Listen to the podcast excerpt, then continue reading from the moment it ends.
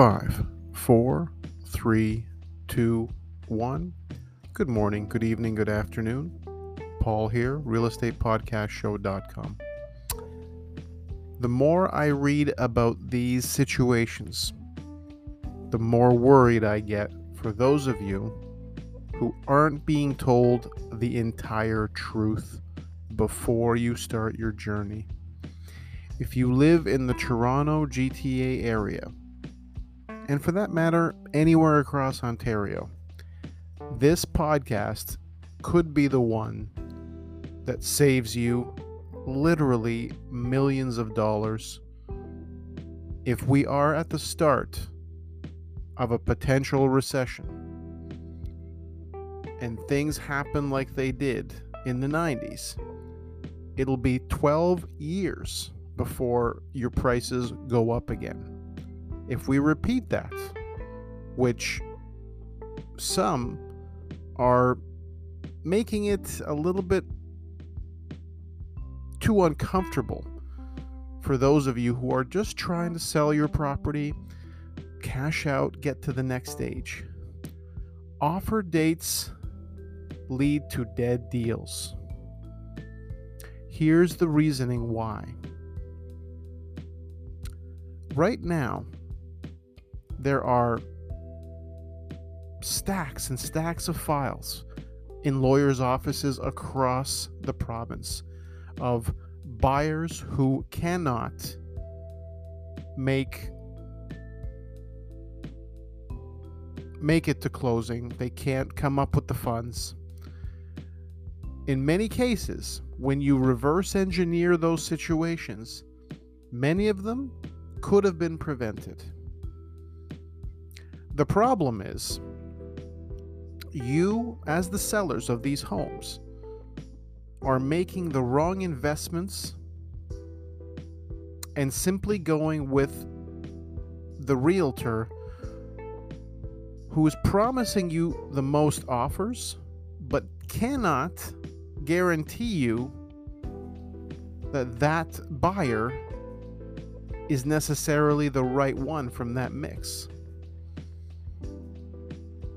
In fact, a lot of times, those buyers who've won those multiple offers, if they're not committed to that property in a big way, especially now, in as little as 60 or 90 days, they may not be able to get that closing. And the reason why again, it's all reverse engineering for me. I've been doing this now 22 years. So I look back at the reasons why.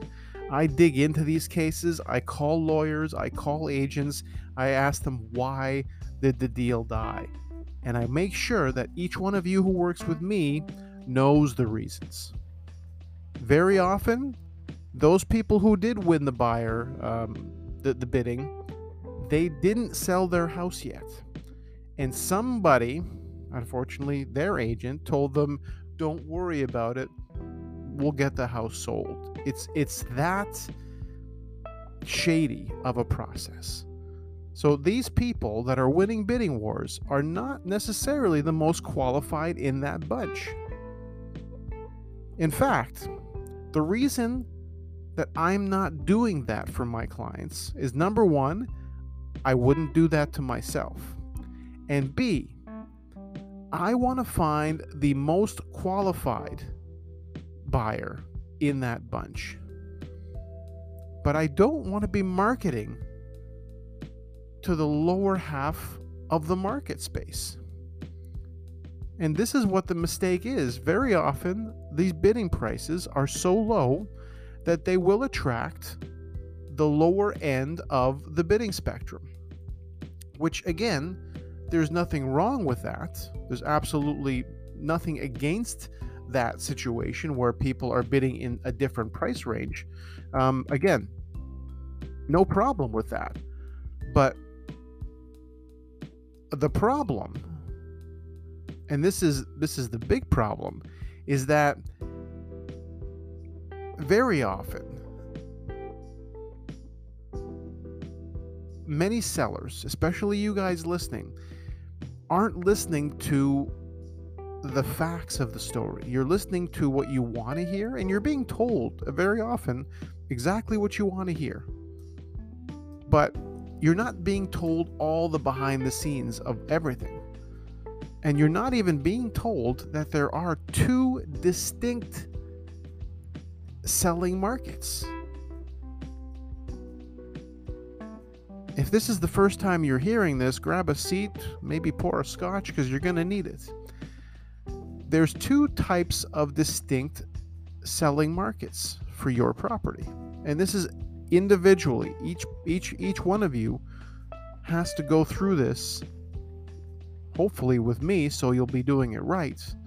But you'll have to understand that there are the buyers that are, are going to be below your market value and there's going to be buyers that are above your market value.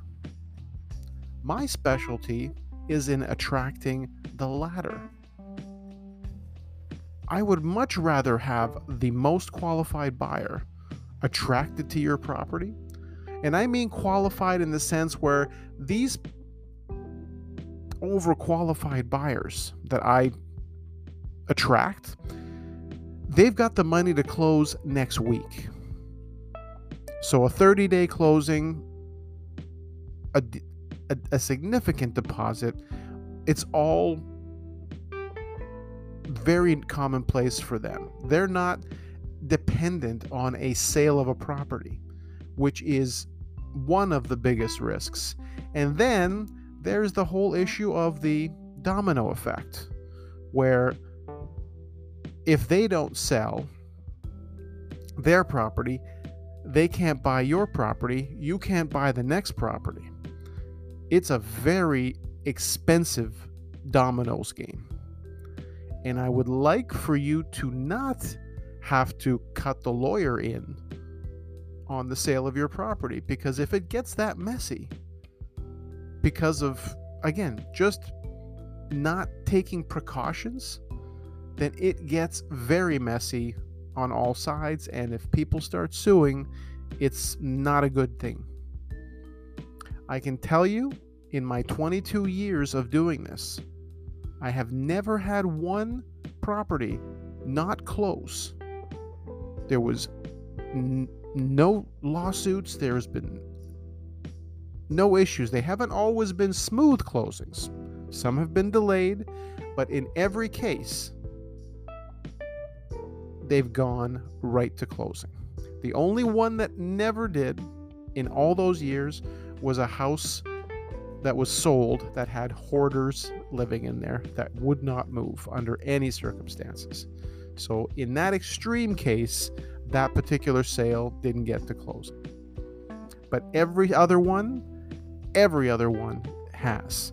And because of that, I have the perfect formula that will reverse engineer every step for you to take that risk off the table.